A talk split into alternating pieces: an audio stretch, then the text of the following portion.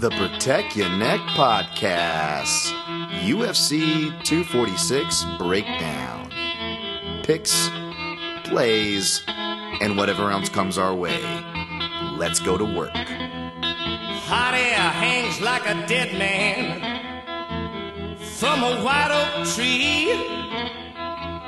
People sitting on porches thinking how things used to be. Dark night. It's a dark night. Dark night. It's a dark night. What is up, you savages? This is the Protect Ya Neck podcast, and I am your host, Dan Tom. Analysts' work you can find over at MMAJunkie.com. And on this year program, the Protect Ya Neck podcast, we break down high level MMA. That's what we're going to do here today, tonight, whenever you're listening to this. Hopefully, it's before the fight recording on Thursday. I know I said Wednesday, but uh, you know how uh, Dan Tom does on Hawaiian time. There was actually some technical and logistical error, uh, not errors, but uh, hurdles to get over before I could uh, start recording this here thing, which I'll spare you, don't worry. But yeah, so here we are on Thursday morning when this is being recorded. So hopefully it'll be out by the afternoon time to your ears. Um, we're gonna get right into it. Nothing to recap. We're back. Uh, it's it, it's it's nice to have some fights to break down. Um, uh, albeit it's been it, it's been uh, spare you. It's been a little bit harder to break things down. But when I am sitting down and, and watching this action, boy, do I get excited um, just to kind of get my gears going because martial arts is a great distraction. It's one of my favorite things about rolling in jujitsu. What I miss most, you don't think about your laundry or your laundry list of things to do. Um, you're just kind of absorbed in the action. Obviously, it's not the same, unfortunately, but silver lining, I really do kind of get that jive, and, and it's good to be back breaking down some tape again. So we got UFC 246 going down here in T-Mobile. And before we get to my actually, uh, uh, uh, actually, you know, this podcast preview, I wanted to shout out another uh, betting preview. If you guys remember, um, UFC 245 podcast, uh, last big numbered event we did here. Um, I, I, referenced a betting guide from my friends over at uh, mytopsportsbooks.com. Um, and they actually have a, a, just a betting preview on Cerrone McGregor with odds and, and prediction. Uh, and it's and written by dude, uh, Ahi Specht, uh, former colleague, uh, MMA junkie Trent Reinsmith, who, uh, you, uh, may or may not be familiar with. Uh, but yeah, he, he, puts out good work there and, uh, I would give him a shout anyways, but, but of course, you know, he's, teamed up over there with, my friends at mytopsportsbooks.com. And uh, I embedded a link for you to make it easy in the show notes, as per usual, uh, where I usually put timestamps, which we really won't need. Gonna recap picks and plays at the very end. I'm gonna get into the breakdown right after this, but again, check the show notes for that quick link over to my topsportsbooks.com to check out that betting preview. Uh, good peeps over there. All right. Wow, only about three minutes in, and we're going to be stop starting from top to bottom, st- starting with the main event. Uh, Donald Cerrone and uh, Conor McGregor. Conor McGregor is your favorite, minus 350. Donald Cerrone, the underdog, come back on him, plus 290 at the time of this recording. It's pretty much been bouncing within the range. Heavy money pouring in on McGregor, as many expected. Um, will there be a bounce back on Cerrone? Uh, I'm sure there'll be a little bit, especially if that number keeps climbing. But um, as you probably already know by reading my breakdown, for anything that I miss, stats that I neglect to go over, um, the in-depth breakdown over at MMAJunkie.com, of course, video form and uh, written uh, over the yeah. But uh, yeah, I, I I ended up going with McGregor, kind of like uh, you know, I didn't really give a prediction in my point counterpoint article. Um, thank you guys for checking out that or clicking on the breakdowns. They don't do as well as I'd like sometimes, but uh, but you know, it's it's what it is. Uh, a lot of a lot of traffic, a lot of content, and uh, technical long form has never been a big clicker. So I do appreciate you guys who take the time. Uh, obviously, if you're taking the time to listen to this, you probably take the time to check that out. And yeah, the number is kind of like what I was pointing to. I'm not a big numbers guy, but you know, if we're talking about relevant to the arguments or relevant to the matchups at hand, sure, I, I definitely uh, doesn't hurt to to include them. And um, it, it, it, points to be a tough matchup for, for Cerrone on paper. Uh, you know, Southpaws, he's officially 4 and 9 against them, and let's be honest, it could be three and ten. If you look at that last fight against Benson Henderson, which I went back and watched again, and I was just so blown away because not only did Benson, you know, I believe outscore him, you can make a 30-27 argument, but easily 29-28. Um, like the things he was hitting him with, like he was hitting him with the knees, he was hitting him with the leg kicks, like he out leg kicked Cerrone, uh, which is not undoable. Like he, he like people have done it before, uh, but that was kind of the one of the more uh, pronounced ones because and he was hitting Cerrone with head kicks, which again, Cerrone actually for a guy who highlights reels people with head kicks, uh, Cerrone's susceptible to head kicks himself if you if you really want to throw it with him. So that that's you know especially the, the the left head kicks, whether you're orthodox throwing it from your lead side or a southpaw throwing it to the head. So that's going to be really interesting because um, even though I, I, do make the argument, like like like many and most have, have dissected McGregor's game through his eras, a lot of it.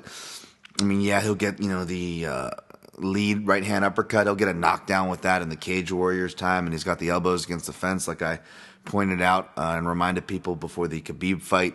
Um, and he does some other things here in the clinch that I'll get to that I like as well. But yeah, I'm of the argument, like I was saying, that a lot of McGregor's offense is meant to kind of corral him into that left-handed uh, kill shot or his you know preferred kill zone, which obviously that left hand and the way he pitches it, all the angles that he does, all the angles uh, yeah, yeah, it, it, does him very well. But still, that, that, left high kick, he, he can throw with a little bit of sting on it. You know, we saw with the Dennis Siver fight and others, he he would lean on it more. Um, you know, we'll see if that opens up here. But I, I actually think, um, you know, it's, it's, interesting. You know, the counter to that was, you know, with the point point counterpoint article, apologies for your dogs in the background there, playing out there with me, ma, and uh, it's less noisy this way than them being in the other room. So, well, what are you to do? Hopefully, it's not loud enough to set up set off any of your dogs. You, uh, dog owners know how that goes in the podcast because a lot of us have dogs, and uh, we inadvertently set off your dogs through the broadcast. So apologies. But yeah, um, it, it, it's you know uh, the other counterpoint I guess is McGregor against Thai style kickers. He hasn't faced many, and when he did, you know the 13 seconds against Aldo. Um, and uh, you know, you know, Poirier has good Thai style kicks. Uh, you know, when he lets him go, but that fight didn't last long. However, despite that fight not lasting long, or him also beating Dennis Siver, who is granted a more karate style kicker, or we look at Max Holloway, who is more of just kickboxer, not not not uh, so much traditional Muay Thai, though he does throw the leg kicks and whatnot it doesn't matter. All those guys, the leading department, they did well in distance against McGregor, and in leading within that distance department was leg kicks, where they all scored in the 90 plus percentile range. So against the guy like Cerrone, who has the most leg kicks landed in UFC history, that's definitely a narrative to look out for. Um, and obviously there's pace, which we'll get to in a second. But I actually think it's going to come down to a lot of the clinch and body work is going to be uh, as far as the techniques. I, I, know that that word's not proper, but I, I, always have that in my head. As far as the techniques go, uh, I think it's going to come down to body work for both guys, not just because Cerrone is quote unquote um, weak to the body, which you know. It, it, it's hard, you know. Some people argue, well, he's been hit to the body before. Is it really that bad? Are we overblowing it? I don't think so. I don't think people give Cerrone's durability enough credit. His chin really rarely does, you know, um, punches really put him out, which was what was really disturbing about the Justin Gaethje fight. Not that it was surprising. I picked Justin Gaethje to win by knockout. Justin Gaethje has crazy knockout power. It's not surprising in that aspect, but really when you look at it, Cerrone has very underrated durability there. But the body has been a, a common thread throughout his career and really you look at it, man. Like look at the scars and stuff, and it's been referenced on a broadcast here or there, but not in a while. So maybe people forget. But go ahead and look at Donald Cerrone. Look at all the scars, and there's somebody who carries, thankfully, not as many scars in that region, but some scars in that region uh, from surgery as well. You really see all this kind of roadmap of surgery from Cerrone, who apparently like had his guts almost piled out from like a dirt bike or motocross accident. Uh, which that plus the drinking, you know, people uh, surmise uh, could be a uh, what's the word I was looking for? Um, as, as people speculate, uh, could be the reasons why he is, is quote unquote weak to the body. And McGregor has always done underrated body work. I mean, even back to his Cage Warrior days from body punches, and of course, what is more popularized the body teep. And I was a little bit worried about that body teep at first, but but um, because you know I, I not only did I go back and watch a lot of Cerrone's fights, I didn't go back and watch every fight, but I went back and watched from the beginning of the WEC, and I pretty much watched like eighty percent. I almost watched every fight, and I really honed in on fights that when when they weren't southpaws, like fights like against skilled strikers, like KJ Noons. And granted, it was kind of KJ Noons' downslide where he's doing fire department, coming off of injuries, already kind of had a foot out the door, not making excuses. But what I noticed about the KJ Noons fight, I was like, okay, let's see if he light, light, lights him up boxing range, like follows the Nate Diaz game plan, but KJ, who granted he has kickboxing and Muay Thai experience himself, and he's not too shabby in that area himself, he came out and kind of did straight up Thai marching.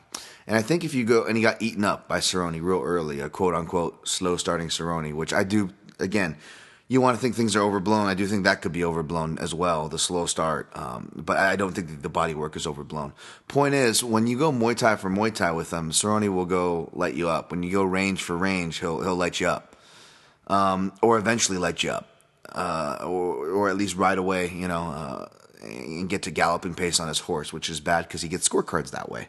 Um, so, so that could be a, a, worry there. However, if you just stick to your weird southpaw stylings, like you look at Ben Henderson, you can go kick for kick for Cerrone. Um, and even though Ben Henderson throws a different variety than Conor and uses pressure a lot less and is obviously more of a round winner, a, different style than Conor, granted. Um, if you look at how his awkward kicks were able to score well with Cerrone, where they, you know, um, not that Ben Henderson, I mean, look at his, his, thighs and stuff. I mean, the dude kicks hard. I'm not saying that he doesn't kick hard, but really, you look at it, he's more point scoring, right?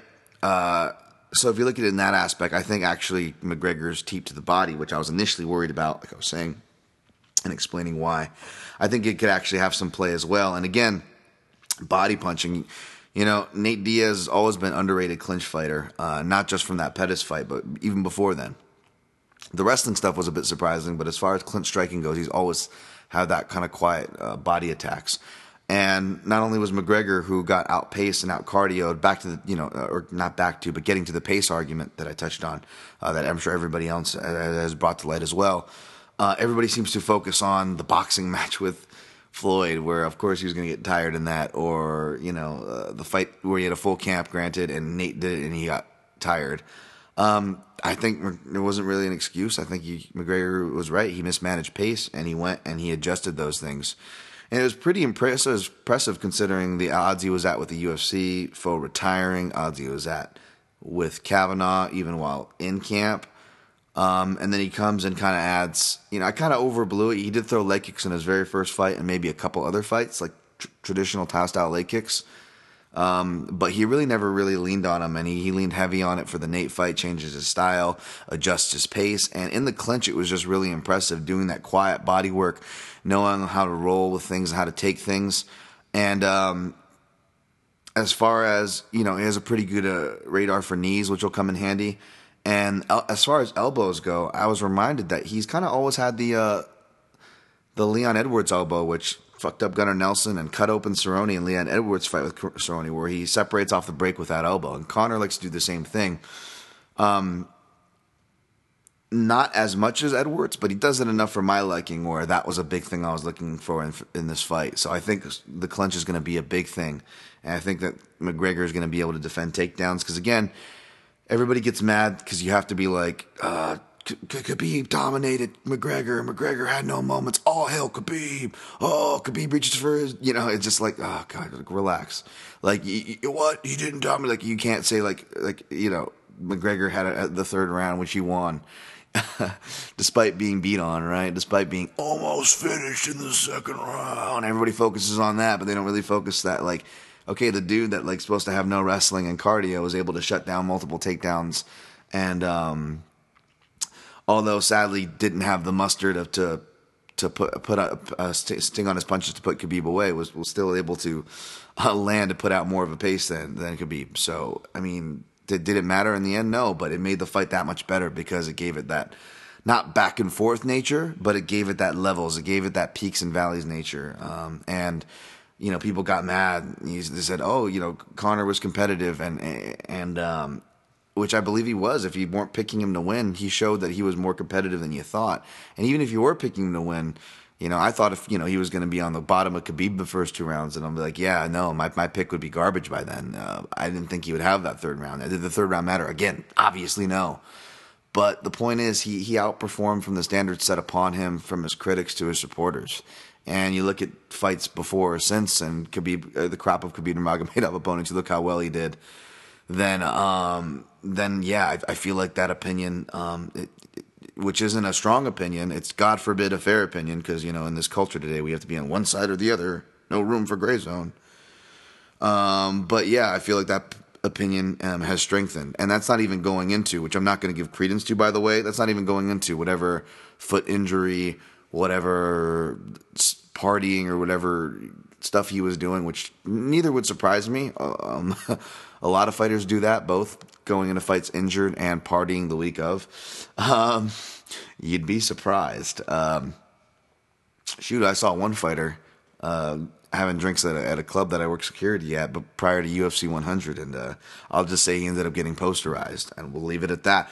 But again, these things aren't a surprise, so like, um, but I'm not giving credence to it. But like, yeah, like uh, back to what that's relevant to is he was able to do that well against Khabib. I'm not sure the level changing takedown that Cerrone does. Usually only early in the beginning of fights. Again, I've been writing about that, breaking that down, uh, including that in my breakdowns for years now. That Cerrone will do it in a seed planning fashion to get in his opponent's head or to deter oncoming pressure or strikers. So I think we'll see it. We'll see it early, but uh, he's not one to really chain chain too well and McGregor shows that he actually has multi-layered defense. Now, will it hold up all the time against the best guys? No, he'll still get taken down. But even when he gets taken down, you know, say what you will about his woo-woo movement, his athleticism and agility. Should he have the cardio, not be worn down or hurt, he's got a really good uh, get-up game that reminds me actually like a prime BJ Penn. The way he, he gets up, pushes the head, splits his hips, uh, scissor leverages off of his shin to kind of push off, and makes his way to his feet. Um, and again, his grappling is really underrated to sweep, you know, Nate Diaz with the Kuru Kuru sweep, or you know, get Dennis Siver though. A better ground game than people give him credit for. Is still not much to stand on, um, uh, uh, but uh, you know, hitting the dope mount, and uh, you know, even just looking from early in his career when guys would go to the floor, he was never afraid to go on their float. And Conor's always had a really, really strong top game. Um, it's just you know and he's really improved his jiu-jitsu since his early prospect losses. So now it's just it, it's a point of you know what's his preparation and you know uh, cardio going to be like? Like with the Nate Diaz fight like he shot in and it, I don't even know how much he really even tired in that first fight too. Like he got rocked he got stung a couple times from that southpaw blind spot that I kind of touched on in my you know 20 finishes that helped shape the last decade and that one was in there. Nate Diaz's win over Conor at 196 and he had that southpaw blind spot where Conor slips the first punch. He slips, he slips the uh, the right hand, but he's used to slipping right hands. Um, uh, and then he slips back into uh, into a range that's usually safe, uh, you know, against an orthodox fighter, but against a southpaw and a long southpaw at that, you know, it fucked him up. Um, you'll have to watch out for Cerrone's left hook, but I, I don't think it'll pose the same problem as far as that context goes. Uh, again, I think it's going to come down to body work. For Cerrone's body work, it's going to be that check knee, like I wrote in the breakdown, uh, and I've talked about before many times. You know, five nine is that cutoff range. That's why I was really nervous about to get that Alexander Hernandez pick. And early on, Hernandez showed, you know, when he was trying to do his TJ Dillashaw impersonations, like he showed that he could kind of get around and use use the angles to get around and, and hit him. He just couldn't keep it up consistently and kind of lost track of things and unraveled once he started getting um, adversity, and Cerrone started getting his timing and working his way back into the fight. And even southpaws have struggled, like Jim Miller, right, who who sit at five eight, um, or uh, Dunham, who's a five nine southpaw, right, uh, and, and uh, you know, but once you get to five ten, it can work for you if you're a Gaethje, but or it could still maybe not work for you if you fight low five ten because you're more closer to the side of five nine, like an Al Iaquinta, right? And he got eaten up by that one too a bit. That shot, that knee. Uh, so it, it's deceptive. However, you look at guys like whether they're the offensive pressure Thai strikers, like a Dos Anjos at five nine, generally listed at five nine. That guy's more like a five seven, five eight, uh, or Benson Henderson, who's a legit five nine, um, who again more point scoring, countering uh, fighter. They were able to find the striking lanes around the knee um, and land, you know, knees or body work shots and kicks uh, of their own, obviously. And I think McGregor can obviously find those angles. He's good at finding the southpaw attack angles, both offensively and defensively. Um, so I think that's what he does. That's what he does there. Uh, uh, like I said, I think he finishes it by the beginning of the second round. Uh, after probably hurting him in the first, he could finish him in the first. But that is my pick. If it goes past that, it, it's definitely dangerous. Yes, Cerrone's pace he could pick up and, and get a decision, and we're gonna really see where the uh, we're gonna see where the you know, and I don't want to say where Nevada's uh, commission's loyalties lie because even though I have very little respect for them, that athletic commissions and people who fucking dictate people's lives and affect people's careers under the guise of safety, uh, like USADA as well. I really I have no sympathy for these organizations. However, the negligence is so bad that they could literally negligently like score a fight for Conor, um, where he only won the first two rounds, and uh, or do some majority draw stuff, and and that's just legitimately the cards they came up with due to their just negligent judging, and it's gonna look so bad just as far as the corruption angles and Conor and the eyes on this fight. So I could totally see it going that direction too. I didn't bet this fight props. I didn't bet anything on this fight to be honest. Uh, good luck if you did. Um, all right, that was a longer one. We're 21 minutes in or so, but we're gonna go fast on these. I promise, because uh, self-admittedly, uh, and I'll spare you the excuses, but yeah, I haven't been getting much sleep and much time to break things down, and yeah, things have been busy. So, um, I only say that I won't get into it. Uh, I only say that as just because I'm always very, for better or worse, mainly worse, to my own detriment. I'm very honest on this show, and know that of my seven listeners, some of y'all actually do make some serious bets, and whether you make serious bets or for fun, um, like me, um, I, I I feel like I got to be just honest and forthright and do the work, and I stress out. about this podcast more than you guys know, and I'm to have news about that. Not probably not the good news uh, coming probably on Twitter. Um, but yeah, it, it's it's it's just frustrating, um, and because I really want to bring you guys my very best of me and very best of my analysis and all that good stuff. So, just kind of a caveat. Uh, I didn't watch any really any footage for this this fight of all fights. I meant to, and then I skipped over it and, and did a did a decent amount of touching on the rest of the fights to give you some opinions here. But for whatever reason, didn't watch much on Holly Holm was your favorite in the co-main event, minus 135 in the rematch against Raquel Rocky Pennington, uh, plus 115. Um, I don't know what Holm opened at, but I know she was a little wider and it's been steadily tightening. I don't blame it because the first fight was deceptively competitive, uh, more than people give credit for. Pennington, in fact, was if unless you follow Holm's boxing career, of course, was showing that hey, this counter right hands no matter what what stance you're from, it's going to be the kryptonite for Holly Holm. It still is an MMA. It wasn't boxing, and uh, it, it, still is an MMA. So she kind of showed that in some of the first fight. Since then, obviously, um, things have been much better for Holmes. She's gotten a title multiple times, won the title once, right? Whereas Pennington got her kind of reluctant title shot off of a really bad injury and against a really tough uh, goat in her prime, which was Amanda Nunes.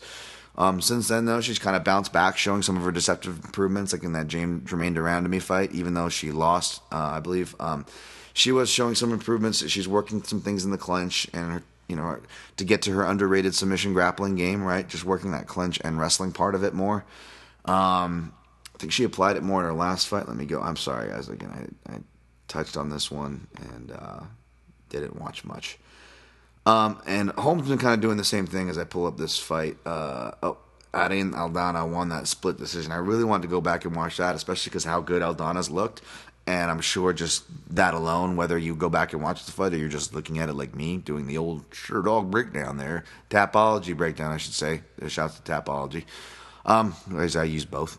Um, but yeah, I, I, that, that's that's definitely a lot of name respect. Uh, but back to the technique uh, evolvements or attempts to evolve. Since their first fight, Holm's been doing kind of a similar thing with the grappling. Obviously, worked poorly in the um, Cris Cyborg fight, where essentially she was just doing like ended up doing like jiggle butt stomps against the fence while Cyborg waited for the breaks to punch her uh, with again the right hand, right? Um, and uh, God, why did I really just say jiggle? Wow, Danny, you wonder why this. That's the quality you get, folks. Um, and um, I mean that all respect. Uh, Holm's obviously a, a, a beautiful girl, and I I didn't mean that in a negative way, but I also didn't mean that in just some sexist way. Yes, Dan, we get it. You're apologizing so you don't get fucking me too. you respect women. I get it. We get it. We get it. All right, moving on.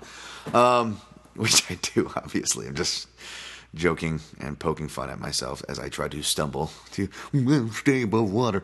Uh, and it, paid off more against Megan Anderson. Um, so I suspect Pennington will touch her with a couple counter right hands, but not enough to seriously rock her. Uh, if it does, good on her. I'd be happy if Pennington pulls this off, but I think it's going to be a lot of hut hut hut uh, volume, uh, slightly edging out Pennington on the feet, and we're to see mixed in with from the last fight. We're to see mixed in with probably some uh, uneventful clinch stanzas, or if they are eventful, they will be going in Raquel Pennington's favor, which will probably mean Holm will separate slash the next round avoid the clinches altogether and just continue um, her countering ways. She has been trying to change up her style, but I didn't really see too much of it, and it got her head kicked the last time she tried that. So we'll see where her confidence is at coming off of those fights. Um, but I'm gonna take Holm by decision. Not confident, not on the avoid list in case you want to play it, but I'm not playing it for whatever that's worth.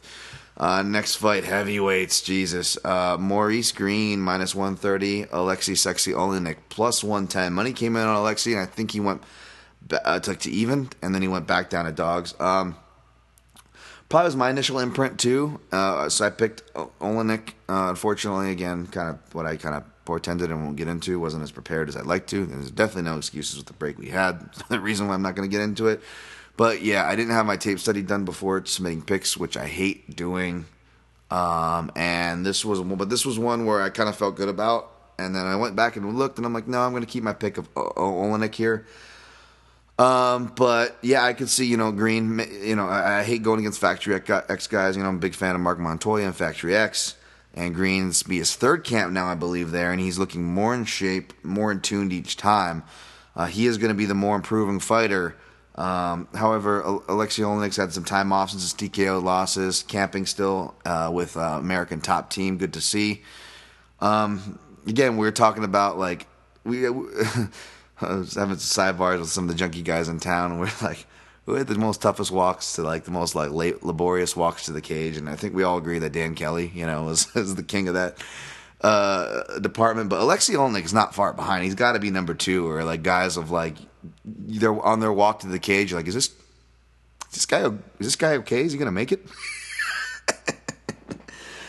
but um, but he perseveres through. And Maurice Green, he's got kind of a weird hitch on his. I don't know if it's because he used to be a lot heavier and he's still whittling his way down, and or he's just tall, and that's just you get you get kind of you know your your your coordination uh, points go down the taller you you get, right? Um, uh, but he has this weird kind of hitch to him, kind of a hitch to his gait, especially when he's throwing or coming off of throwing kicks on his chambers and rechambers. He's got this weird hitch with his hips. And I was watching his second to last fight. I'm like, it looks like if somebody just walks into him, they don't even have to do a proper check or block. But if they just walk in while he's trying to kick, really at any level, and they just walk in and and and, and suffocate the kick, he's to fall back on his ass. Like you don't even really have to take this guy down um, to get him down or to knock him off balance to really do much anything legitimate to hit him to punch him even or throw a punch to hit him off balance. You kind of have to walk forward on his kicks. And we saw um, Sergey Pavlovich to figure that out quite fast and get to his range quite fast and get the job done. Obviously, you know, Greene didn't go completely out and he was protesting. He still protests the stoppage somewhat, I believe, but like yeah, that's kind of the path here, and not not just for submissions, but again, Oleinik can rock guys too. We saw it with Mark Hunt, even though that was a weird one. take a sip of my coffee the best part of waking up is Four Sigmatic in your cup. Why are you doing a Four Sigmatic commercial for Sean, in the Sean Connery voice, Dan? I don't know. Um, yeah, and so I think Oleinik's going to just do that. He's going to be able to hit him with punches and boxing range because that's stop Maurice Greene's range. He's more athletic. He likes to throw kicks, likes opportunistic submissions. He's kind of more of those guys. Guys like opportunistic submissions, also like throwing kicks. Um, but I, I, you know, in, in the clinch, wrestling and even scrambling. Even though uh, uh, you know, Oleinik fool you. He'll come to life in the scrambles, and he can come to life even at this advanced stage of his career. I think enough to tax a guy like Maurice Greene. I think this is going to be just a a you know. A, a, just a, a prospect submission loss, and in a sense, even even though he may have lost by submission already, but yeah, just looking at, it, at uh, looking back, um, and look, looking at the stack up, I, I, think that if Maurice Greene, a couple more fights under his belt, and Alexei Oleinik just got a couple more wears, more hitches to his step, then maybe Greene does take this one. And I don't, I don't even really disagree with him being slightly favored to win, to be honest. I just feel like if Oleinik cannot get completely rocked or iced with the first thing coming forward, that coming forward bullishly will actually pay dividends and force a mistake from Greene, an off balance trip, which will take Oleinik into his world, which he might not even need a mistake at that point. Um, it's heavyweight MMA. Don't follow me off this cliff, but I did sprinkle a .75 uh, on an Oleinik plus 110 as the underdog. But yeah, you might as well avoid that one. Next fight. Claudia Gadelha, minus 115. Money coming in on Grasso, minus 105. Line not making up its mind. Probably going to stay tight. Um, I'm picking Grasso here. Um, you know, Gadelha is just so tough. The camp jumping and all the common threads is cardio. And I thought Miranda Markos, who is just, I'm so bad. I always have this misplaced face with her. And we'll talk about another fighter who next, who I may have the same problem with.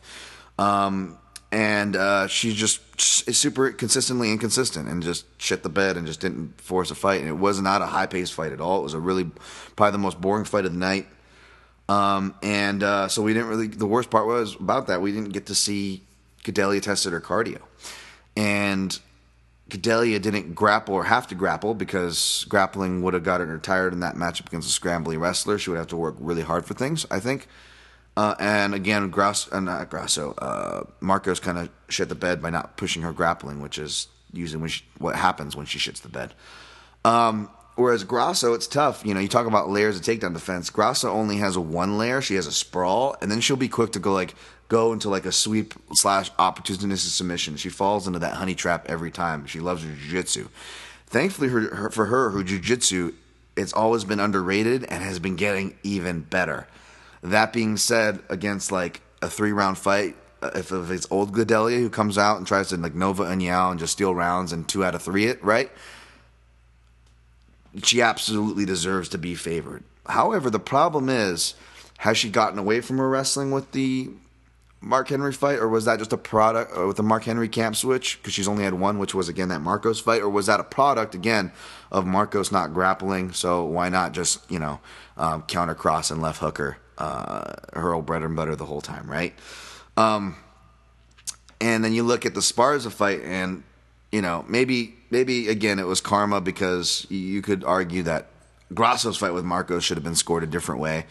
Either way, it was hard to disagree with the angry crowd there in Mexico City because you know it was a fight that the scorecards should have been all over the place, and it's a good fight, an example in that regard. So I'm not arguing that. But um, you know, as far as how it was scored, like I don't, I don't know, I don't know uh, if you score that, like. And that's the thing about this fight, folks. I'm not sure what the rules were that they were doing in Mexico City, uh, but in Vegas they should be. Don't quote me. They should be going by the newer rules here, at least in the sense of um, prioritizing damage first. And uh, I don't know about the 10-8 rounds, but the prioritizing damage is the thing I'm focusing on here. Because if the judges are doing that like they're supposed to, which they didn't against Grasso and Esparza, because if they did, Grasso should have got the first round.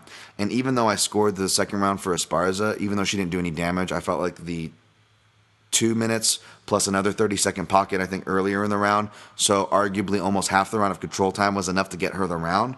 But with the armbar catch and her getting rocked on the feet, uh, and armbar catch at the end, and, and just um, Grasso not being hurt or phased, like I wouldn't have hated someone giving that around a 10-10. I wouldn't have done it, but just kind of to prove the point of why the Esparza scorecard, though again, a fight where a scorecard should have been all, the, all over the board, the fact that Esparza walked away with that one surprised me because you could even have argued a 10-10 and then of course um, the uh, third round there was not only a Grasso round, but you could have argued a 10-8 because she bent, bends her arm back well, you know, we're not, you know, it, I, I always stress it on here. Like, I get that grappling submissions are, are in, much less off your back. You're always going to be at a handicap as far as trying to get earn respect, uh, earn respect in the form of points from judges.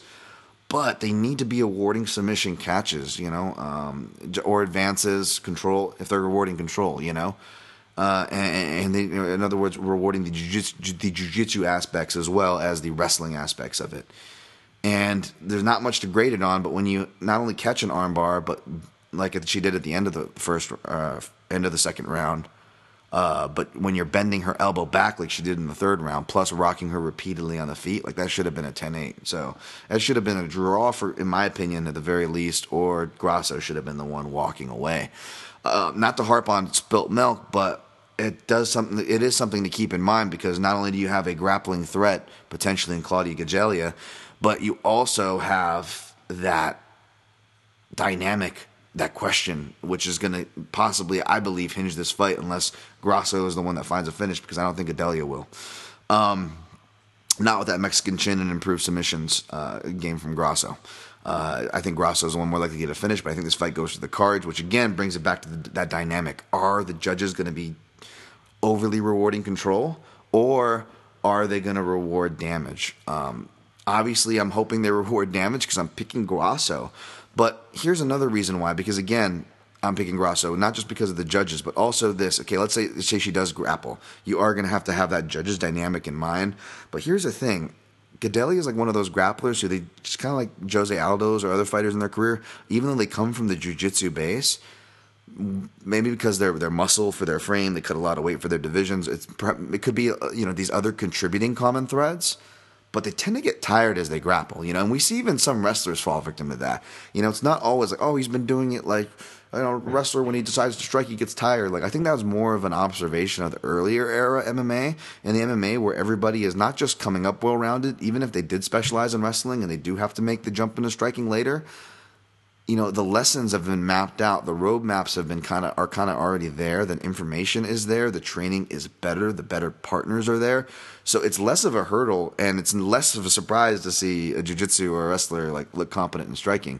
So i don't believe in that hard and fast rule that that you know just because you did something all your life means you can never get tired doing it. That's bullshit. You can get tired doing it. And I think Gadelha is one of those who get tired, who gets tired grappling. So that's going to be the honey trap. She's got a, a better boxer than her, uh, a better mover than her, and is going to be throwing a hell of a pace and hits fucking hard coming forward and off the counter in Grasso. So even if that's not Gadelha's game plan, which it kind of should be on paper to take Grasso down, it should be. Again, looking at the Esparza fight, look at uh, Gadelha's past style and where she comes from, it should. Even if it's not, I feel like she's going to be funneled and bottlenecked into that game plan really fast, and it's going to force her to grapple. And whether she's planning to grapple, or even worse, if again she's bottlenecked and forced to grapple, she'll get tired even faster that way. I believe she'll just get tired in general if she's forced to grapple. So it's one of those things where it's like, yeah, she's favored because of this reason. Or if you're a supporter of Gadelha, it's like, yeah, well, the takedown route, that's been Grasso's traditional trouble. And you're not wrong by saying that, but it's also one of those fights where what they do well almost could dig them in a deeper hole. Uh, you know, uh, again, these are those pacing issues. Back to the kind of Aldo comparison. So I actually see Grasso either getting a finish late, a late third round TKO, or earning the decision by her late rally. It is being, uh, in other words, her late rally will be enough this time, unlike the Esparza fight. Esparza fight to earn her the deserved decision. If you got her at dog money, I believe it's worth a shot. I will if it returns that way again. I'm late to the game in so many ways this week, so of course I didn't. But uh, I will be uh, sprinkling on Grasso if that goes to dog money. All right, next fight. Carlos Diego Ferreira, minus 230. Anthony Pettis, come back, plus 190.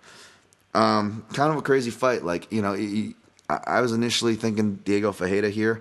You know, you look at Anthony Pettis again. So some fighters, I think, just the book is written on, um, and and we'll, we'll we'll get to that perhaps uh, later, or maybe I've already touched on that um, on on some. You know, like with Holly Holm with the right hand, or there's a lot of examples there. But you know, with with Anthony Pettis, it's like Edson Barbosa. It's it's pressure, and you know, eight or nine times out of ten at the UFC level, they tend to lose those fights against the pressure fighters.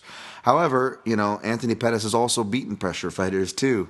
Um, like Michael Chiesa. Granted, Michael Chiesa not a great uh, litmus or not a great uh, comparison for Carlos Diego Ferreira. Um, who you know say what you will about Ferreira's striking, it's much better than you know, uh, or it's much more put together and, and, and systematic than uh, Chiesa's. Right, there's more of a process to it. Not, not shitting on Chiesa. Chiesa has a complete different game, and that's fine. It actually works for him. I'm just saying, as far as the relevance to this match and trying to trying to gauge how it goes.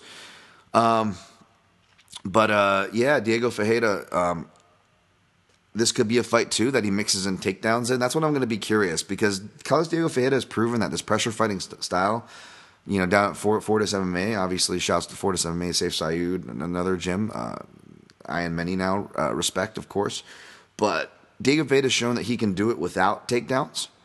Uh, and he should, he's shown uh, he can do it with takedown. So I'm curious if he does that, if he respects Pettis' guard, because even though Fayed is not just your normal um, Brazilian Jiu Jitsu black belt, folks, I mean, he's super legit, both competition and uh, multiple degree ranking, I believe, as well.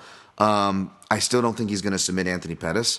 Uh, in fact, if you if you flip a coin, I believe Anthony Pettis is the more likely fighter to get a submission uh, in that scenario that I'm hypothesizing, of course, involves Pettis rocking Ferreira first, because that's essentially the dynamic of this fight. Can Ferreira, you know, can Anthony Pettis find a finish? And if he doesn't by the beginning of the second round, I feel like the percentage, you know, that minus 230 goes to a minus 440 um, as far as the, you know, it, it pretty much doubles, in other words, um, for Ferreira's chances, in my opinion.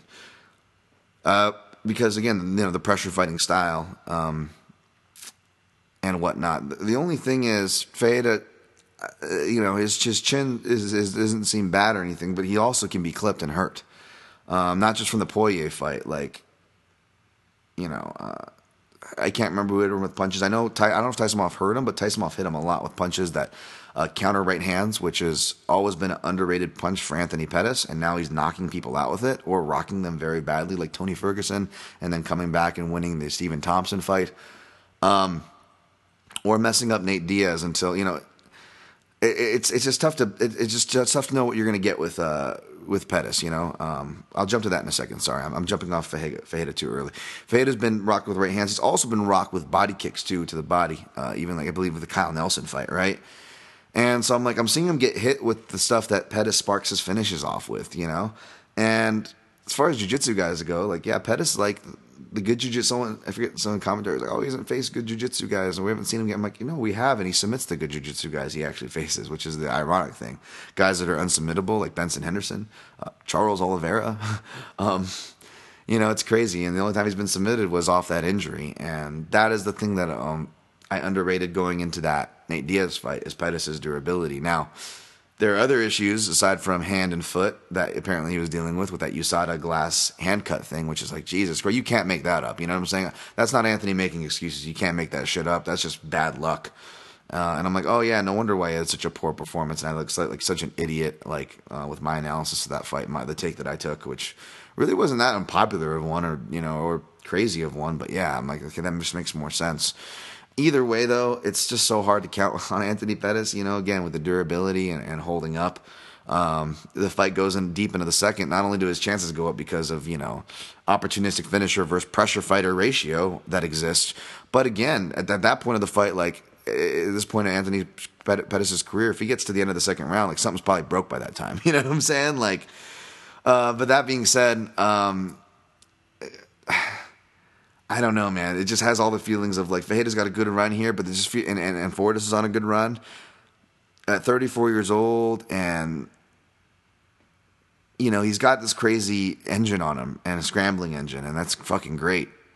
But as far as like explosiveness and power and athleticism, he doesn't have that. And at 34, you know where does this where does this run end? In other words, and Anthony Pettis we've we've counted him out so many times, and he's shown that he's not done. And then you look, he's only you know he's got a lot of miles, but he's only 31 or 32. I feel like he really gets the win here. And also, this is a really weird metric to base it off of, but Anthony Pettis for win or lose, sounding good and still shitting the bed, or sounding good and performing good, or sounding off and performing good. All the iterations, pretty much since he's lost the title, he's had this. You know, except for 145, which obviously he still even missed weight then, uh, kind of teasing to what I'm about to say here, which is he's always kind of had this bit of a belly on him, and he either you, see it on the weight the weight cut down. If we're really and as a guy who has a belly, I have no fucking room to talk. I mean, you see me in the preview video. I got the Hawaiian shirt. I got the look. I'm a fucking middle aged dude and like retiree over here with my glasses and fucking belly. So I got no room to talk. But I'm just saying he, he's got a bit of a belly if you look at comparisons to before. And even on times where he kind of looked good going in, was like, yeah, I'm in great shape. He would kind of blow up after the win. You would see a bit of a belly there. Dude, I have not. Seen, he looks ripped in all his pictures heading into this one. I have not seen Anthony Pettis in this shape since he was in the title form, and that sounds like something silly to base it on, but that's a common. That's that goes against the common thread that I've seen with him, and I like that. Uh, so I'm actually going to take Pettis to get a to spark off an opportunistic finish here, whether it's a head kick KO, uh, counter right hand, body kick, uh, sparks off a, a guillotine finish. Um, but uh, yeah, I got Anthony Pettis here at plus 190. I mean, I, I would have took it at. I, I, don't blame anybody taking it, even if you're picking Ferreira when it gets to plus 200 for a guy like Pettis. But uh, I just put a put a half unit. But yeah, you don't have to follow me off of that, Cliff. Probably going to be wrong once again. It's an Anthony Pettis fight, and I'm, I'm, I'm somehow picking him, even though I, and I'm not even like a big, a big Pettis fan. I don't even pick him a lot, so it's not. It's just a weird thing. Like I picked against him more than I pick him. I just I feel like I always get burned when I pick him. I guess is what I'm trying to say. Uh, Maycee Barber minus 900, Roxanne Modafferi plus 600. You don't need much to tell me, or you don't need me to tell you that, that those odds are out of place here. Uh, love Roxy. Uh, everybody does. She's a sweetheart, uh, jiu jitsu coach, really respectful, just embodies martial arts, always working hard. But uh, unless she's got some real veteran tricks up her sleeve. I'm not sure because you know uh, Jillian Robertson, who uh, I don't think people give enough credit for, and she's got a really explosive ground game. We saw, excuse me, well, burp. We saw Maycee Barber pass that test, and I think she passed this test here. I just hope it's not painful to watch because I like Roxy. The pick is Maycee Barber. Um, Sodiq Yusuff minus 150. Andre Fili plus 130. This is another fight that's like, I think it was uh, Zane Simon I was talking to on Twitter, like, similar to Ferreira Pettis. Like, I, I actually made the time to watch tape for this fight too. Not a ton, but but but a decent amount. And um, yeah, it didn't make me feel much better about my pick, but it reinforced it. I'm actually going to go with uh, Fili here. Uh, hey man, you know, Sodiq Yusuff, uh, he's, you know, uh, super talent. I think he's got a, I still think he's got a bright future. This might just be that, you know, he already kind of had his prospect loss, that knockout loss. He kind of got that weird slam on his face and then knocked out there. And then the ref was also kind of messing with him. That, he always, uh, that older guy from Florida, I forget his name. Uh, God, that's gonna bug me. DC loves it because he always squares. Uh, he always squares them off. It's George. Jorge Alonso. Jorge Alonso. Yeah, Jorge Alonso was was, was telling him to keep his hands in. Kind of got in his head, and then he he got hit with a shot. And you don't want to take anything away from his opponent, but it's kind of clear there. Um, but yeah, Sodiq's got a bright future. I, I, like that he wants to get back to Africa and uh, you know and, and, whatnot, and actually like you know do promotional stuff and, uh, and p- put money back into his home. All for that. Uh, again, I think he's got a bright future, but I feel he's been on this this quiet run, man. And I've been, I've been picking him and supporting him. Um, even in losses that maybe shouldn't have been losses, he could he, he could be on a, on a bigger run right now. But uh, I, I, like it, man. He's shown he had that wild brawling style in the beginning. Then he got a little smart, smarter. Showed he could fight from southpaw. Showed he could fight from the outside and counter. And he, he all and then he would incorporate his level changing double into that game and complement it really nicely. Because again, Fili wrestled uh, a bit in school and has always had a really underrated power double. Um, and uh, and now you know, and then you look at the Myles Jury fight, and then he goes back to the orthodox stance. And after working with CSA, sharpens the Muay Thai and shows that he can pressure, he can box and work Muay Thai. You know, throw his leg kicks, check kicks, step out of range, which is something I was looking for because again, Sodiq likes the uh, Sodiq likes the right leg kick as well as his obviously fight changing right hand, but Fili's got a chin on him, man. You really got to hit him with the perfect shot to put him out. And even when you do hit him, he recovers well. Uh, like in that jury fight, which to his own admission was more of a stumbling of his feet, which I could also kind of see that too. Um, but that jab, I think that jab's going to pose problems in that length. If he can, if he can do it without getting taxed by Sodiq's leg kick, I think that's going to open up a finish for him via counter right hand or by head kick. Sheymon Moraes got him with a head kick, but who got Moraes with a kick? Now you could argue that Sodiq definitely softened uh, Sheymon Moraes' chin for Fili, but that aside, um, yeah, you look at you look at the. Uh, you know, you look at their uh, you look at their fights, um, and yeah, they both k- KO'd Benitez, which I'm a big fan of Benitez. But even Benitez was kind of finding um, that left hand knocked him down, right? Which Fili also has that shot from southpaw. So I guess maybe counters from the rear. Although I really kind of see that right hand um, from Fili opening him up as well as the head kick. And then again, then again, Fili's also going to have that double leg in his back pocket to test Sodiq Yusuff's ground game, and Sodiq seems pretty confident in his ground game, albeit we haven't seen it. I mean, he did call out freaking. Um, what's his name? Uh, Gracie. Um, God, I'm so bad with names right now. What the fuck is going on? Kron Gracie. Jesus, ice cream Kron. Um, which might not have been a good call out considering the shots that he was able to walk through with Cub. And, uh, uh, you know, say what you will about Cub. I, I uh, be, you know, getting caught with submissions, um, which I hope he recovers from his knee, by the way. Uh, but you know, uh, as underrated as Yusuff might be, I, I, doubt he's on that level. So we'll see what level he's at. Either way, I feel like the grappling advantages and attempts will be at least enough to help uh, sway or further sway, depending on how the fight goes. Scorecards Fili's way, but I actually got Fili by finish, and I can see him winning by decision. You put a plus number on it. I gotta take a shot. Oh wow, went up to plus 130. Ah, gotta. I got it plus 125 again, 0.75 units. Just just small stuff. I play for fun. Don't have to follow me off a cliff. Um, all right, that's my that's my opinion on that. Oh, I gotta retweet that one picture. That weird. Better call Saul. It looks like Saul Goodman is like checking on Sodiq Yusuff after that loss. It's a weird picture, but it's funny. All right, next fight. Nasrat Haqparast this week on Hack. Minus 130, 335 against Drew Dober. A comeback on Drew, the underdog, Dober plus 275. Um, again, as you guys know, I've been on, I'm not trying to, I'm on a, not trying to be all hipster here, but again, I, I, I, I uh, been a fan of Haqparast since he stepped on the scene. Um, in fact, I, even though he lost that fight, I picked him uh, in against Marcin Held. Um, uh, and I believe he even had that fight on short notice. Uh, but again, kind of like I've talked about in this podcast before, not it's not always about strength of competition, um, especially if you know what you're looking at skill wise. You can look at a fighter and tell, like, okay, I know he's not fighting a good guy, but the decisions he's making are fucking smart, and what he's doing is fucking good. And that is Nasrat Haqparast, and I've consistently been singing that same tune. Um, it's going to be interesting because we're going to see him in a southpaw versus southpaw matchup for the first time. So this is another good test for him against Drew Dober, who has plenty of experience on there and has the Muay Thai to offer.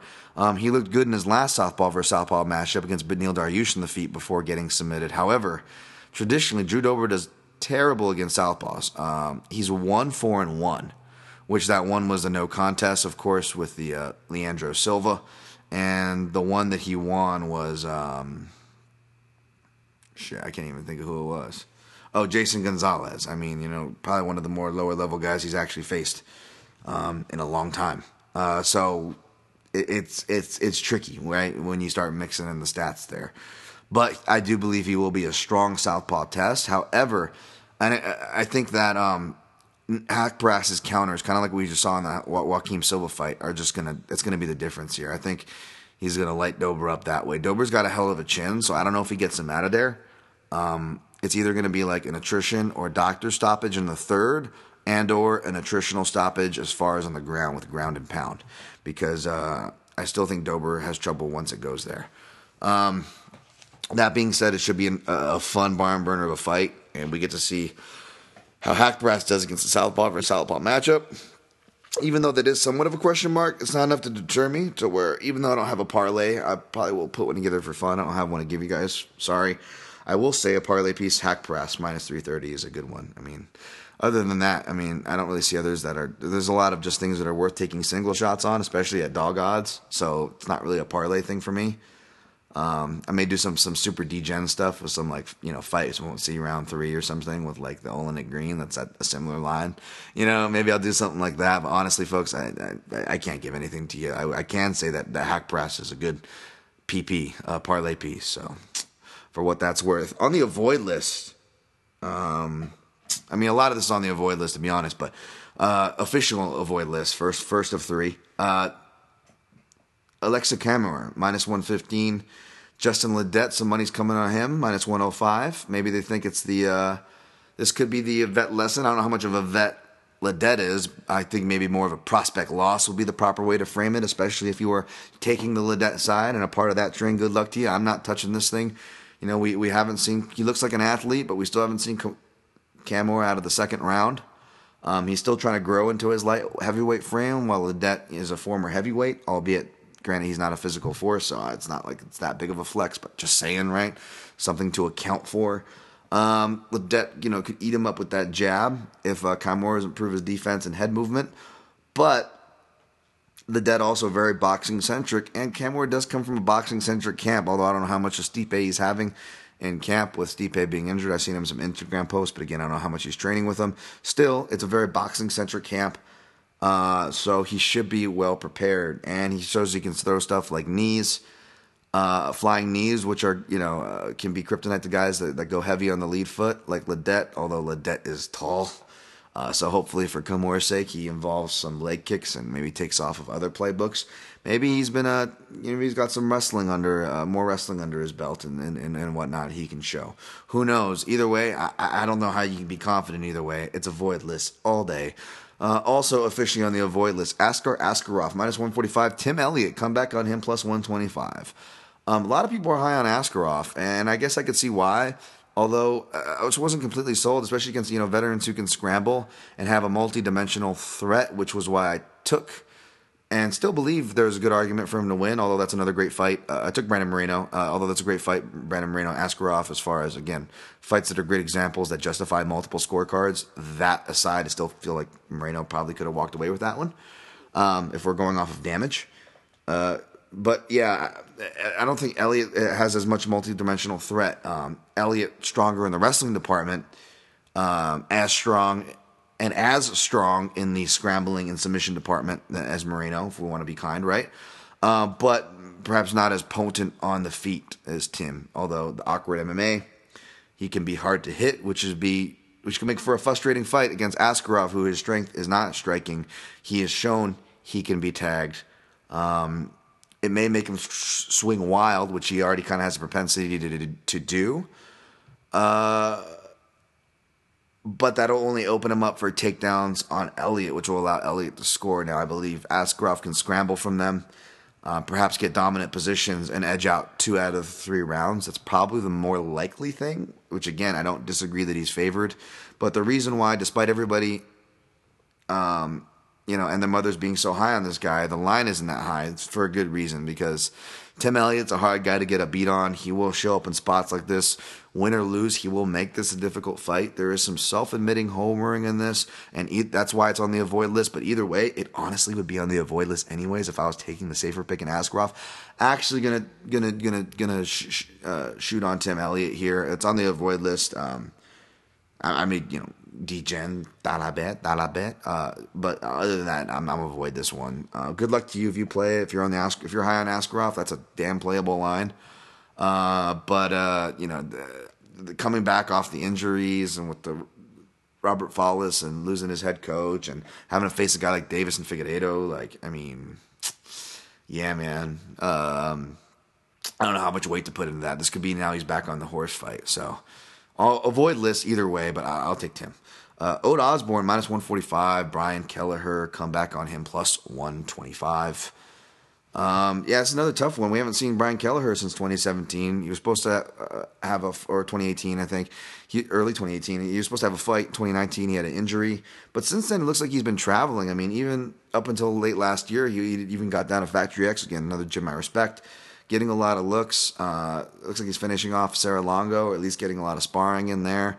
A big fan of Boom Kelleher. Breaks fights down. Um, you know, uh, he uh, likes music. Uh, uh CBD, all the maybe maybe maybe he's into the green too. You know, I don't know. He seems like a cool guy to hang out with. You know, uh, rooting for him to do well. But I got to pick Ode Osborne, man. He really impressed me again. He's another guy who earned a high grade, but even higher grade in my opinion personally. It wasn't uh, than uh, than uh, than the A that I gave Kenmore uh, Osborne got to show a little bit of everything. I mean, you know, he he could fight. He could fight coming forward, countering against both orthodox and southpaw fighters, which is good to know because Brian Kelleher can fight from both stances and will switch stances on you. Uh, again, Osborne is a wrestler, but if he's put on his back, he's not just talking shit about his guard game. He's actually got a really good guard game, opportunistic. We've seen Kelleher caught with opportunistic stuff on bottom in scrambles, whether it's like. Um, uh, I believe Andy Main got him back in like the regionals, or you know, you look at uh, which again, he's really good at that stuff. That's his shit, and I'm a big fan of him. Uh, what's his name? Chito Vera. Um, so yeah, I just I just feel like a guy who can counter, who can scramble, and can hit op- opportunistic submissions, especially if he's put in bad positions off of his back, and is athletic, is like kind of he kind of checks all the the boxes for what I would have to deem like the worst matchups for Kelleher. So I'm rooting for Kelleher to do well, but the pick is Osborne. Um, it, I could justify this on the avoid list because you don't know what you're going to get with Kelleher. But again, I, I, feel like even just skimming the dynamics are somewhat clear, but it's also a match that I wouldn't feel confident betting. Not on my avoid list. I'm not betting it, despite it, it not being on the avoid list. Do what you will. My pick is Osborne because I, I, think he's a bad matchup, but we'll see what Brian Kelleher brings to the table. Uh, I'm hoping he does well. All right. Uh, uh, lastly, on the avoid list, and lastly, of the breakdown Sabina Mazo, Colombian, Dan Easy, stay on target, stay on target, minus 115, JJ Aldrich, minus 105. Uh, this is really weird. The line's trending. Uh, was the underdog, as I believe she should have been. Um, I'm actually going to pick Mazo here. Um, Shouts to John John Rico and Kings MMA. I have no affiliation to him or them, so that's not the reason. That's not the homering here, but uh, if, if I'm homering for anything, it's more of a creep. And Dan, Jesus Christ, no, because uh, yeah. I, I, what can I say, man? Colombian girls are my kryptonite. And uh, all right, Dan, let's let's keep this technical. Stay on target. Stay on top. By the way, shouts to the. Uh, I think John John Rico said he's coming in town. I don't know if he's in town yet. I know some junkies are coming into town, but uh, shouts to the junkies, man. Miss you guys. And uh, although I'm pretty much locked up and can't really get, you know, my getting out is limited these days. Um, I still hope to hear from y'all. Uh, but usually I don't hear from people from fight week, just not in Jack Nation, just in general until like it's like fight night and people don't have a place to watch the fights. Like, hey, what are you doing? no, shouts to the real ones though. Y'all know who you are. I got got, got much love for, for, for y'all. But uh, but yeah, I'm gonna go with Mazo here. Uh, but I think she should be the underdog. I think it's gonna be a somewhat close fight on the feet, but I think Aldrich's southpaw counter is like I know she's the Taekwondo black belt, but I, I think her punches are to do her much better, and that Mazo will also have the kicking advantage, so she should stick to boxing range because I think her her, her left cross right hook counters and coming as well as coming forward will have a lot of play in this matchup. Excuse me. Hiccuping all over the place. Get some water. Come on, buddy, hold together. Um, I think the clinch will be interesting. I think the striking and volume in the clinch will go to Mazo. But Aldrich, despite being a striker, uh, she really is not afraid to go for that body lock, which will suffocate a lot of the strikes in theory. And she'll even go for some foot sweep takedowns, which will be interesting because Mazo, I think she's got the ground advantage. But if Aldrich has control on her mind and is good enough to stay out of the submissions, then she could bank some rounds and edge some rounds out on her. You know what I'm saying? Especially if it's close on the feet, because uh, Mazo has still yet to show like the scrambling urgency and get up game yet. Um, like she'll do some stuff for sure to get up and try, but it's not to where I would really like it uh, to be. She seems a little too happy to fight from there, for my liking, anyways. Or if you're looking to bet on her, uh, for, I would say for your liking as well. Um, so that's going to be really interesting that being said, I I do feel like Mazo has the ground advantage, and um, she also kind of has a fearlessness now. It's got her in trouble because if she doesn't adjust, that fearlessness will just lead her down to kind of a negative path. So that can be in trouble, but that fearlessness I, am referencing is good because even in fights like with the Lauren Mueller fight, like we saw with Aldrich, despite Aldrich like showing like a clear like stating herself and stating what she can do well and what was working for her early, we still see that even when that's going her way, like if a fighter kind of stands her ground with her, like they can hit her and push her back. You know what I'm saying? So it's really interesting. And and Mazo, you know, she got that, she got that, she got that, she got that South American spirit. You know, that, that, that Latina fire. Uh, you know, she seems really meek and polite and nice, but when she fights, I mean, you know, she she, she seems like she's hard to discourage. So I'll take Mazo in what's going to be probably a sweaty split decision. Um, I wouldn't play it even if it probably was at dog money to be honest. But uh, so the, this line movement really worries me. Um, if it goes Aldrich plus money, like I, I, I feel like some you know you DGen should you know maybe look at at least look at that out of principle. But my pick is Mazo. All right, folks. Recapping from top to bottom, taking McGregor over Cerrone, taking Holm over Pennington, taking Oleinik over Greene, taking Grasso over Gadelha, taking Pettis over Vajeda, taking Barber over Modafferi, taking Fili over Yusuff, taking Haqparast, Hack, over Dober, taking Camur over. Did I even make a pick on that fight? Yeah, I guess I'll take Camur over Ledet. I'm not confident in it.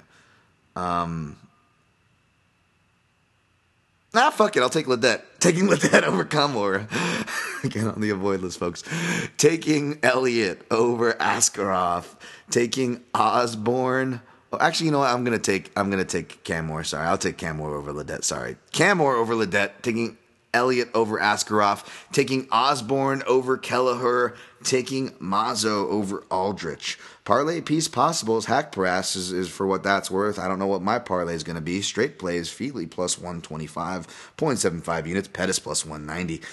Point uh, half a unit. Uh, Oleinik plus 110.75 units. Grasso, I'll be keeping an eye out and firing if I see a plus money there.